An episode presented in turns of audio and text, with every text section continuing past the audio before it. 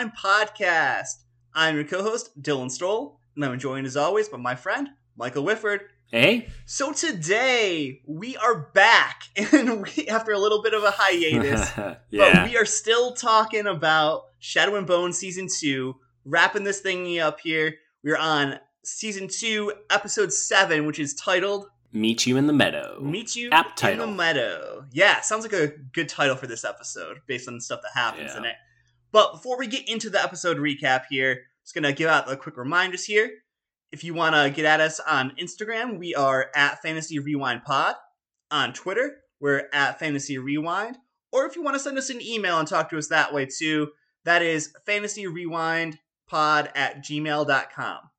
All right, no more delays. It's been enough. Let's hop on in here, Mike. Let's dive into the rewind. Fantasy. Fantasy. Rewind. All right, Dylan. It's been a minute since we've talked about some of these episodes here, but I think it might be good to go through this episode and then talk about our thoughts on it. There was a lot that happened here in terms of action. Um, it sort of has continued what I'm reflecting on is an interesting trend where we're seeing characters saved in the last moment. Yes. Um, but uh, Meet You in the Meadow, Meadow, like I said, is an apt title because this one really revolves around Alina and Mal and the Darkling and back where they started. Well, Back where Lena and Mal started. yeah, and now encased in the fold Yeah. as well. So, in this episode, we see that the Merzos is slowly starting to get to Kirigan. He's on borrowed time, and um, we have the we'll say the good guys, the the regular troops, and the non Kirigan sided um, Gri- uh, Grisha try to take the fight to Kirigan in two ways. They're going to attack Kirigan kind of head on, trying to get to him, and then Alina's going to go to the fold with Mal and try to take care of the fold that way. In this episode too, every one of the other characters, all well, all the other major players, I should say, on the good side, if you will, the king's side, find out that Mal is the Firebird. This was kind of an interesting sort of development. Mal told everyone, and Alina was obviously very upset about this. Mhm. And what happened after was really cool. Everyone sort of banded together and had this moment of just like, oh, well, we could do this, we could do this, we could do this, and it was really great. And I thought that was cool because it, it showed Elena that she didn't she didn't have to be the one with all the answers. Right. Like her fear, I almost feel, I think, about like them finding out that Mal was the Firebird would result in them wanting to kill him and like meld him to her. Mhm. It seemed to almost be the opposite, where everyone kind of flocked around her, flocked around Mal, and like we're talking about like how they could realistically do this without Mal having to die. Yeah. I mean, it was it was it was a cool scene. I do have some nitpicks with this episode, but we'll get into that later on. Yeah. Uh, um, so Kirigan kind of not predict well does kind of predict this basically. He has some of his Grisha, specifically his three chosen ones, if you will, Vatra, Nisho, and uh, Fr- Frusi, who is a fire, water, and wind Grisha, and they get amplified from his mother's Baghra's bones and um, they're super powerful, which was pretty neat to. s- It was cool to see their power difference kind of displayed here in this fight, right? For sure. Um, the one thing I will say, like just chiming in here when you're talking about the power boost there. yeah. the power boost they seem to get from Bagra seem to be so much more than what Alina got from the other amplifiers that she's anything, got. right? Yeah. yeah, Yeah, I was like, I what I- going on here? She has two amplifiers and she's not anywhere close Mhm. to as powerful as these three. Yeah, I did. I'm glad you brought that up. That was one of my nitpicks. Is that the their power boost seems to be like way out Yeah. there. Yeah. Um, also, too, some of the fighting styles in this one, where because I mean, we have this whole thing where um, obviously the king and his Grisha are going to get Kirigan, but they end up getting shot down by the Grisha, and the Grisha are basically chasing him all the way back to back to their hideout, which is so funny to me. Hmm. Um, they were just they were just running after them, and they just seemed like they weren't the Grisha weren't getting winded or anything. Like they could have just kept running for like miles and miles and miles. While, I mean, all of them weren't they were in a plane crash, right? But like still, I was like, what? It was the wind Um, Grisha pumping the air in their lungs. I guess so, honestly. But uh, it was pretty cool when they got into the fight and um, we started to see like the first army versus First the second army. yeah the Yeah. second army. Man, though, right? There are some there are some things to talk about with that. There are, there are. First and foremost, let's just get Yeah, into yeah, it because I think that that was honestly the meat of this until the towards the end here. But you have the first army who has guns and ammo, and the second army has like obviously their bulletproof clothing. I think it's actually the opposite, isn't it? No, the second army is Is the which Grisha? one's the f- That's what I'm trying to remember. Is if if Grisha are first, The second, sorry, the second army with their the Grisha. I'll just say the Grisha.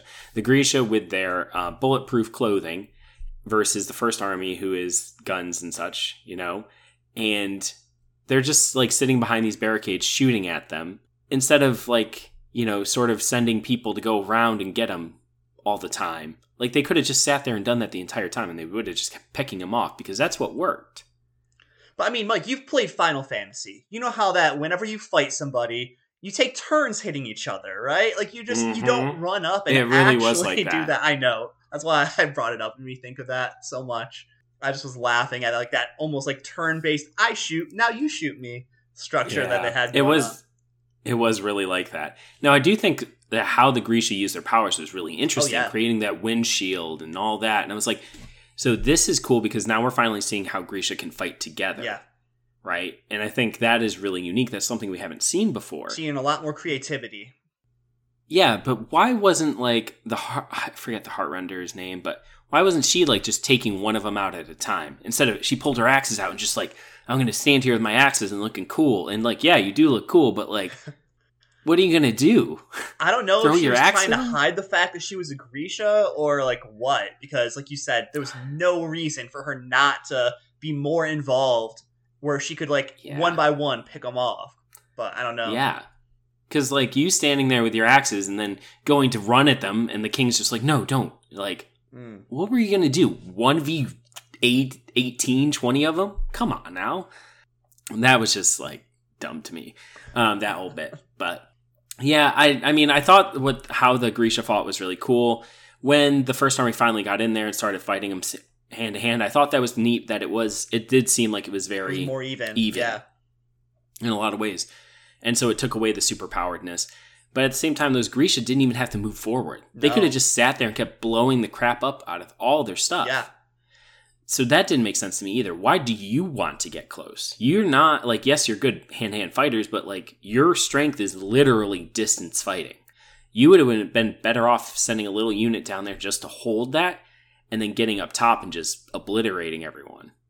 I know plot, everything else, yada yada. Plot offers a great But- defense, Mike. Ah, it is the only defense.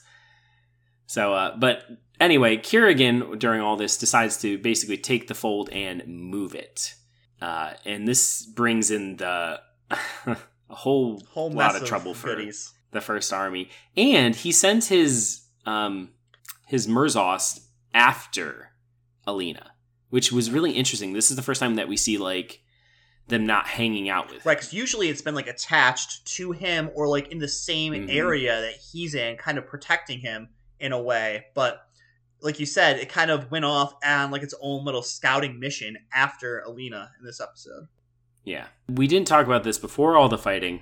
Nikolai speaks to Mal, and um, this was so stupid. Alexis was like, Did he just like promise Alina to him? I was like, Yeah. I was like, It's kind of not great. but basically, Mal and Nikolai make a deal that Nikolai will take care of Alina and he needs to deserve her. So basically, Mal is just like, I'm going to die, so I want her to be with someone who deserves her. Mal's like, I Like- got my night with her. You can have for the rest. That's fine with me. And that was so cringy because, So like you said, like yeah, Mal has been head over heels in love with Alina this entire time. yeah, and he finally gets to be with her and then he's so set that he's gonna die that he doesn't even care about her. Herb doesn't care about that anymore. He's like just kind of passing her off to to this this king guy that obviously Mhm. you know has some level of attraction to Alina as well.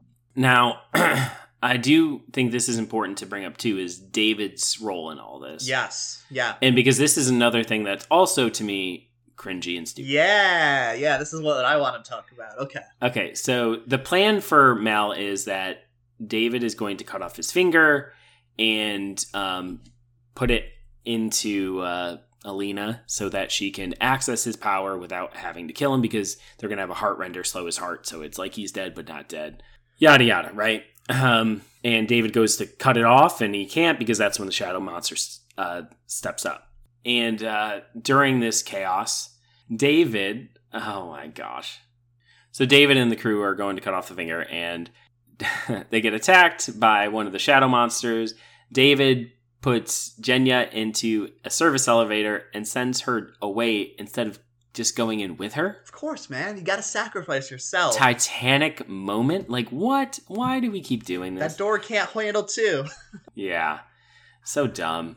So dumb. Uh, I'm just like, okay, so Mel and Alina can't be together, and now apparently David and Genya can't be together. Whatever. Come on. Can we just have a different trope here? Um, See, so anyway. when this happens, right, and David has to Yeah. go up against the shadow monster, I'm like, all right, so he's gonna die. You know, that's sad for Genya, but I get it. David's not like a major character, really. But I was like, they're doing Mhm. this so that they can put our six shooter friend in the role of the Durast to fuse Mal with Alina. But we'll get to that. Yeah. Now, Inej does, um, as is about to get dragged off by the shadow monster, Inej shows up with the blade and uh, takes out the shadow monster. And um, then her, Nina, Alina, and Mal head into the fold to stop Kirigan. We start to see the Firebird power manifest. It's actually pretty cool looking. And then who walks up and who shows up? None other than Kirigan. Our favorite Shadowcaster. Our f- yeah, Or the only Darkling, yeah, Shadowcaster now. Yeah. Uh, and uh, he he interjects. He starts spouting his villain monologue. Yada yada. It's like whatever.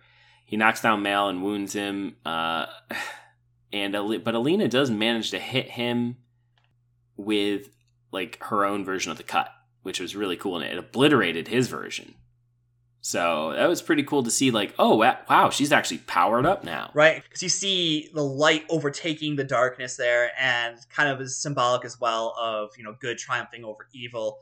And so I just thought that was like a very interesting scene there where you see Alina finally overpowering the darkness of Kirigan. Yeah. What's interesting here too is the fact that um, we we finally see Alina like sort of take back that mantle, right? Uh, and then realizing that Mal is dead, um, or dying, I should say. He's injured, and it does look like he's dying. And I'm just sitting there like, she's gonna have to kill him, right? There's no other way out of this. Right, right. Uh, so that'll be interesting to see. It's setting up nicely for the finale and what is she going to do. Now, I do also want to point out here during this part that Nina got pulled into the darkness by what we can assume is one of the shadow creatures. And Inej is, MIA. yeah. Uh, so it seems like it's just Alina, Mal, and uh, the Darkling right now there. Now, anything else you want to say about that scene and No, not really, because you're seeing like the showdown between the three big players in the show.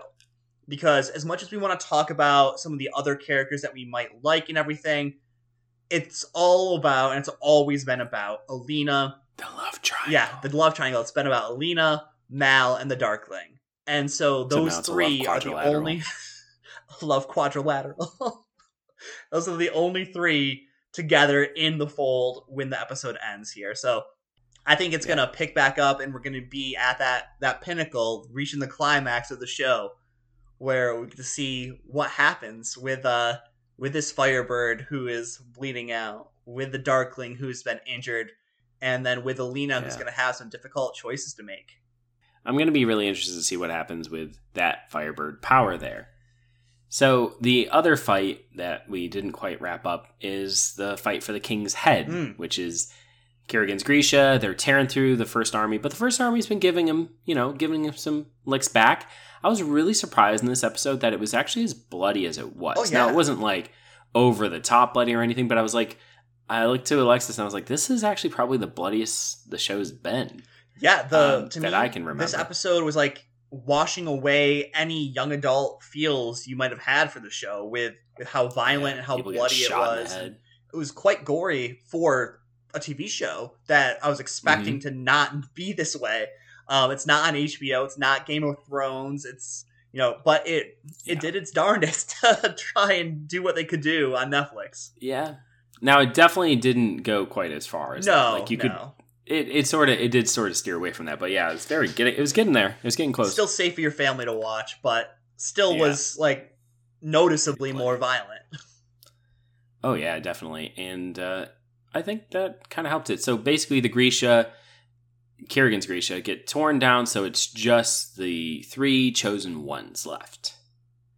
And um, they have a definite vendetta against the first army. One of them was tortured to the point where he couldn't talk anymore and it was i don't know like they were trying to give him some motivations which water girl we never got any motivation for crazy. her and her loyalty to kirigan except it seems like her family might have sold her to him i don't know but anyway it, it was kind of weird i wish we had gotten a little bit more for her before her time ended but Yeah.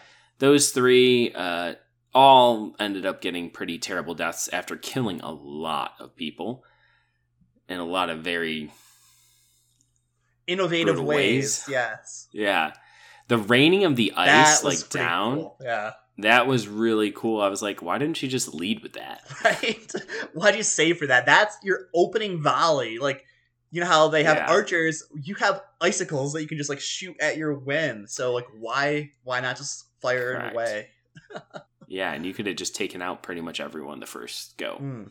but wait until the very end and then you kill um, the king's friend and he gives a speech about how i did it for the country. You're going to be such a great king. We love you. And Ravka forever. ravka I, I got it tattooed on my ass. Uh, but anyway like I, I really i did like his character and i realized like okay he's dying for emotional effect but i didn't really feel, feel much of anything unfortunately for him.